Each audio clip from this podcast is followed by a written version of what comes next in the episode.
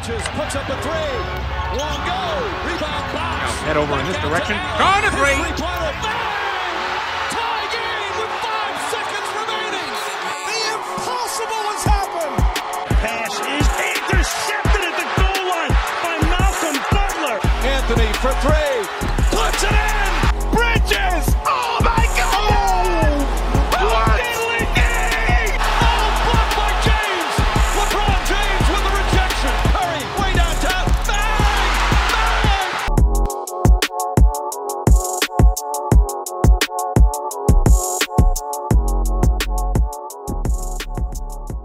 And we are back. What's going on, guys? Welcome back to Cam's Corner.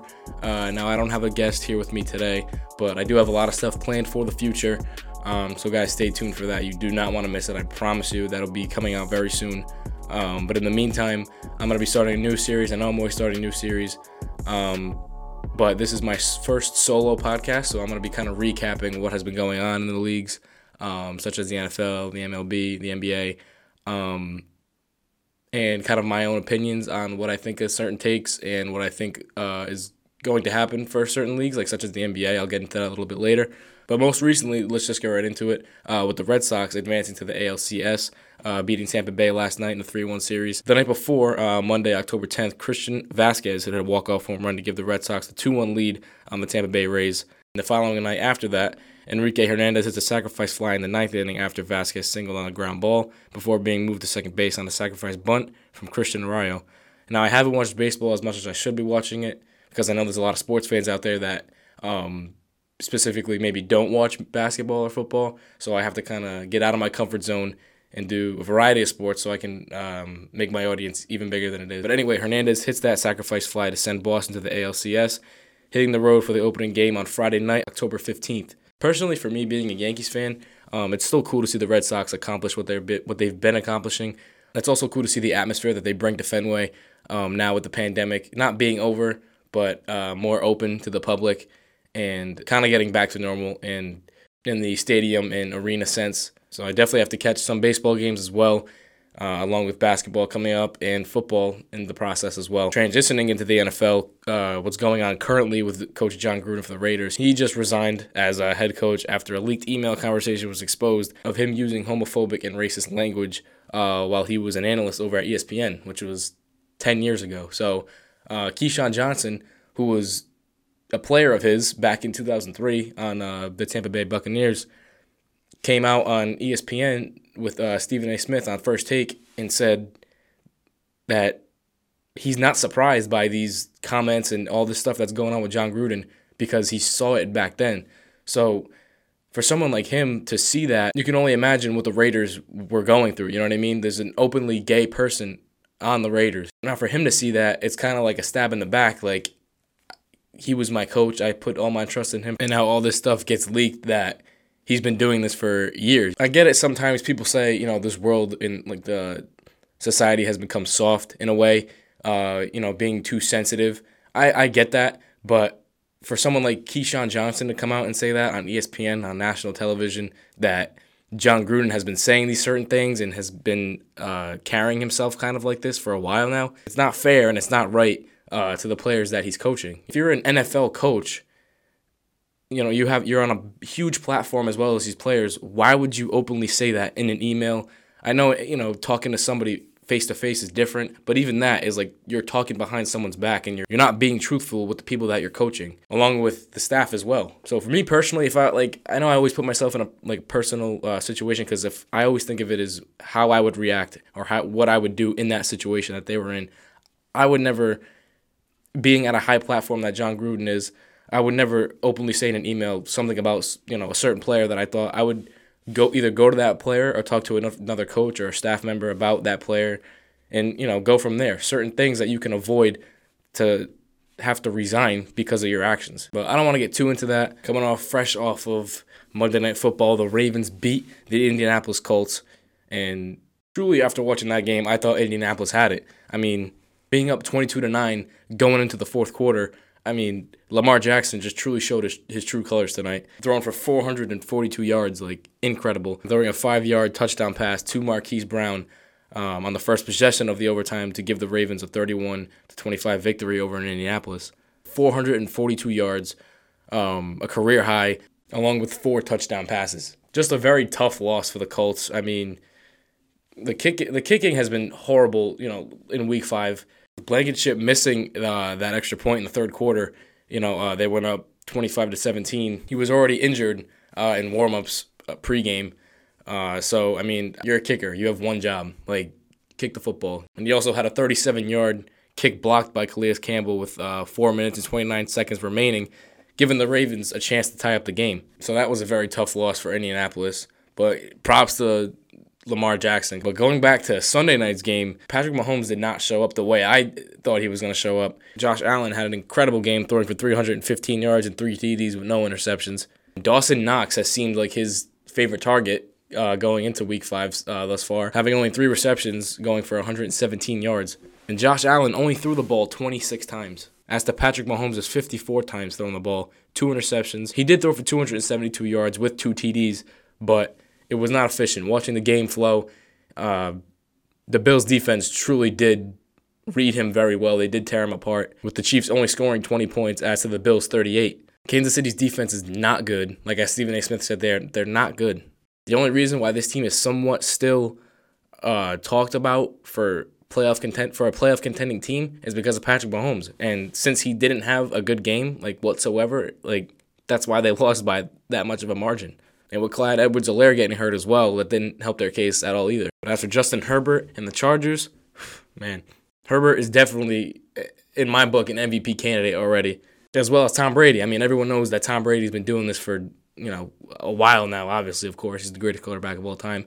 There's no debate about it. Being 44 years old, 411 yards, five TDs with an injured thumb. I mean, I don't know how I don't know how injured it was, but still, like 44 years old threw five touchdowns. Like it's definitely still in the talks for MVP. I mean, I know we talked about it in my last podcast. You know, after that game, there's there's no stopping Tom Brady. He's definitely going to continue that momentum and potentially be, like I just said, an MVP candidate. And he's making his case for top, still a top three quarterback in the league. As as Justin Herbert is. And Herbert threw for 398 yards with four TDs and no interceptions. And Austin Ekeler only helps the case even more. Along with Keenan Allen and that offense is just they have so many weapons. Along with Mike Williams too. Ekeler ran the ball 17 times and scored three second half touchdowns to help the Chargers win, of course. He ran the ball for 66 yards and two touchdowns while catching five passes for 53 yards and a score. Ekeler did fumble toward the end of the first half, but the late game heroics overshowed this small mishap. Week six doesn't really seem too intriguing, but the game I am looking forward the most to seeing is definitely the Chargers and the Ravens. That's going to be a good QB matchup with Lamar Jackson and Justin Herbert, like I just mentioned. My pick for that game, I don't think Lamar Jackson is going to throw for another 400 yard game, and I don't think Justin Herbert will as well. I think the Chargers' offense is is more dominant than the Ravens. No discredit to the Ravens whatsoever, but I just think that Justin Herbert and Austin Ekeler are going to get the job done, and I'm going to take the Chargers for Week Six. But transitioning into what I am most knowledgeable about is definitely the NBA. Um, I want to start off by saying that Kyrie, the Nets are not allowing Kyrie to come back to the Nets right now. Um, if I was the Nets, I don't know. I don't know if I would want to trade him or if I would want to just keep him because like he's just costing the Nets money. I mean, we we mentioned this in our last podcast again. It's just it's a matter of the vaccine. Like I get it. It's your own decision. Like I'm not going against that at all because I get it. It's a it's your decision if you want to get the shot or not for the the COVID vaccination. Even Bleacher Report had mentioned that KD and uh, James Harden wanted to sit down and talk to him about the importance of getting it. But even that, it's just Kyrie. What you know, what Kyrie is known for is he he does his own thing. He doesn't really listen to anybody else because he's his own. You know, he's his own person, as we all are. But I don't know, just for him to not get that vaccine and to kind of just sit out. At first, they wanted to have just home games. He would not play at the home games because of you know the state of New York. You have to be vaccinated to attend and to play and Coach Steve Nash said that they would go from there. But now going from that, you know, that day on, the league has something else to say about it, and and the you know the Nets organization they don't want him playing at all or even practicing. Do I think the Nets are going to trade him? I don't think they're going to trade him, um, as much as they should, because there was a five team um, potential trade that I don't think is going to happen, but it would send Um, know, like, like you know, it was five teams. I forget that. I think it was like Sacramento, Portland, the Sixers, the Wizards, and uh, the Nets, of course, as well.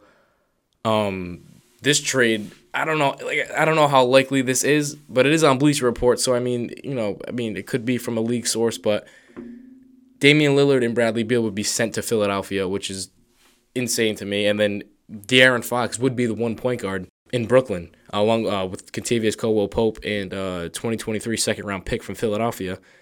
Um, you know, transitioning into my next topic, I was going to talk about Ben Simmons because the Sixers now, Ben Simmons is in Philadelphia. Like it was just released today that he uh, is on Philadelphia grounds and he is, you know, working with uh, a comeback for the team. Now, as a fan, like if you were a fan of Philadelphia, you would you really want Ben Simmons to come back after everything that he's done to you guys? You know, being disloyal and just not even showing up this past summer and not even telling anybody what his future plans are. Like what I don't know. I don't know what that situation. I really don't know what's gonna go on with that. But Ben Simmons would be sent to Portland along with Harrison Barnes, Seth Curry, and a few picks. And then uh, Washington would receive C.J. McCollum, Buddy Hield, and Tyrese Maxey, and uh, two two future picks. Yep. And the Washington Wizards would receive uh, C.J. McCollum, Buddy Hield, Tyrese Maxey, and uh, two picks.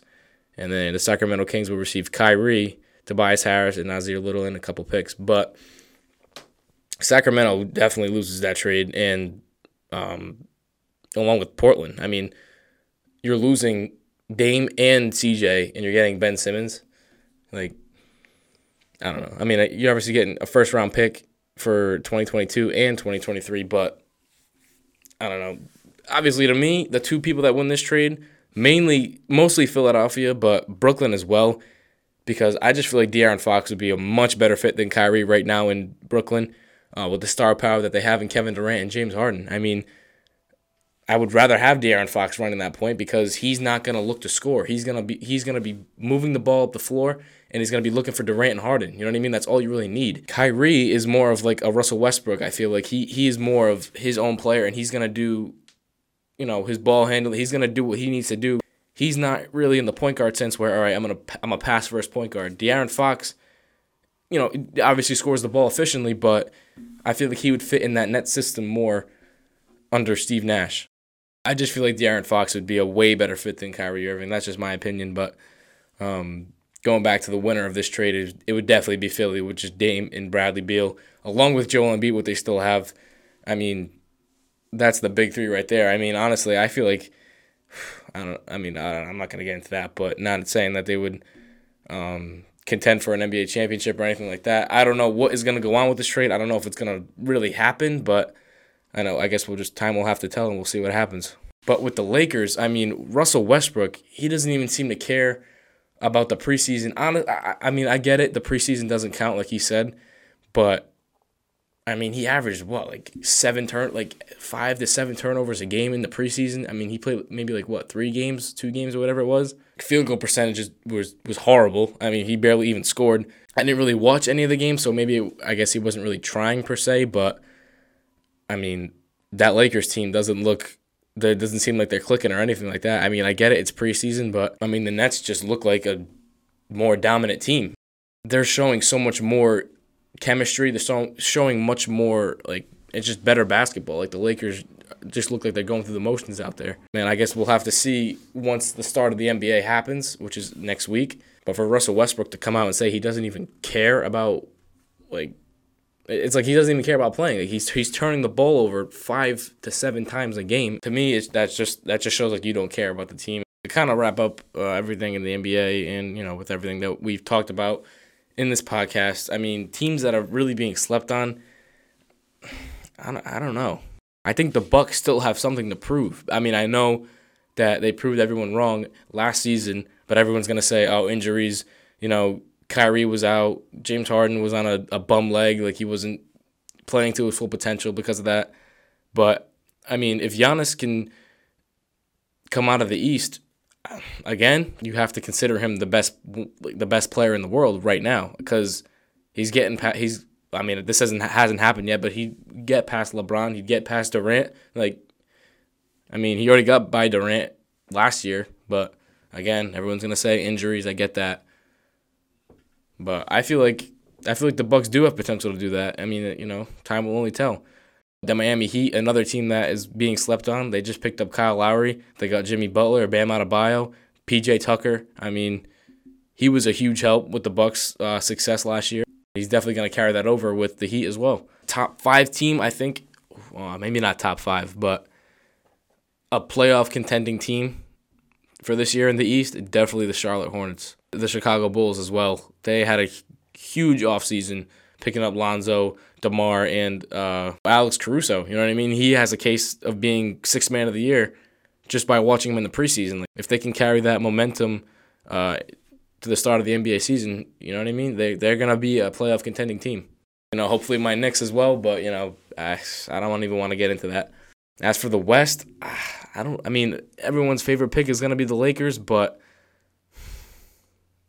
I don't know, man. I mean, Golden State is definitely gonna be a higher seeding than what they were, but you know, I mean, trade talks. Who knows what's gonna go on with all these trades with Kyrie, Ben Simmons? If that five team trade goes through, I mean, it's it's gonna shock the league, and it, it, obviously everyone's perspective on everyone's, you know, obviously everyone's perspective on everything is gonna change. But for the West, I mean, Phoenix, I, I really don't think Phoenix is gonna like like the Miami Heat last uh, in, the, in the bubble, I should say. Um, that was kind. Of, I feel like that was a fluke season. I don't really think that, um, like they didn't do last year. The Miami Heat really didn't show up last year with Kyle Lowry. I mean, they could be. You know what I mean? But Chris Paul, that was his one shot of winning a championship. I don't think that Phoenix is going to be a crazy playoff contending team. Jokic, definitely uh, the reigning MVP. He's he's definitely going to show up this year. I feel like Denver is going to have a, a good playoff run. Along with Luka and the Mavericks, I don't know. I mean, he's doing what he's doing, but uh, I just feel like he needs more pieces around him. You know what I mean? Kristaps isn't going to cut it for me, as as Mavericks fans would say too. He's not really showing up either. If if uh, if Dame and CJ stay with Portland, you know they're gonna do their thing, and Kawhi and Paul George they're gonna do their thing as well. And of course, uh, the Utah Jazz with Donovan Mitchell and you know his whole squad, they're gonna do their thing too. I just I, now it's usually always the West. I just feel like the East is way more better now than the than the West. Obviously, you've got some sleeper teams like you don't want to sleep on John the Grizzlies, and you don't want to sleep on like uh, going into the West. Maybe like sub, like Sabonis and the Pacers, but I mean, I, I just see like the East has progressively gotten way better than the West in the offseason. That's just my opinion. Yeah, that kind of wraps it up, guys. I mean, I didn't really have a whole ton of stuff to talk about, um, but I do have a lot of things planned. I have a former NBA player that is going to come on the podcast soon. It's just a matter of time, as well as a, a current NBA player as well. Um, I don't want to give away too much information yet because I want you guys to be surprised by it. Um, you know, it's definitely a process. You know what I mean? Trying to get these guys to come and even, you know, collaborating with other people that have podcasts, have certain takes. Um, it's fun to work with people like that and uh, pick their brain on how they got to where they are. Like I always say, I always kind of say the same questions because I want to know how it is for everybody, how their experiences have been, and um, just how they got to where they are. Like I just said, it's like because I really I have a huge passion in broadcasting, as I said before, and I want to I want to do this full time as a job, and this is a perfect way for me to start off and to kind of get my name out there. So with all the help that I've gotten, with all the advice that I've gotten, uh, I couldn't be more appreciative, and uh, it's just that I keep saying it's a matter of time. You know what I mean? You got to be patient uh, with everything that's coming in and as well as you guys, be patient with me because I'm definitely gonna keep bringing in bigger guests. Have you know more things to talk about, more entertaining things to talk about to you know widen my audience. Like I said earlier, with you know uh, getting out of my comfort zone. But be sure to hit up all my social media links. Go to www.camscorner.net for all those links. Uh, I'll have them in the description as well. You could click all of them on my uh, YouTube banner that's all up in there. But if you're watching the video, subscribe. Click that subscribe button, hit the post notifications button to get all the latest Cam's Corner content and when it releases. And stay tuned for future episodes, guys. Again, thank you so much for tuning in, and I'll see you in the next episode.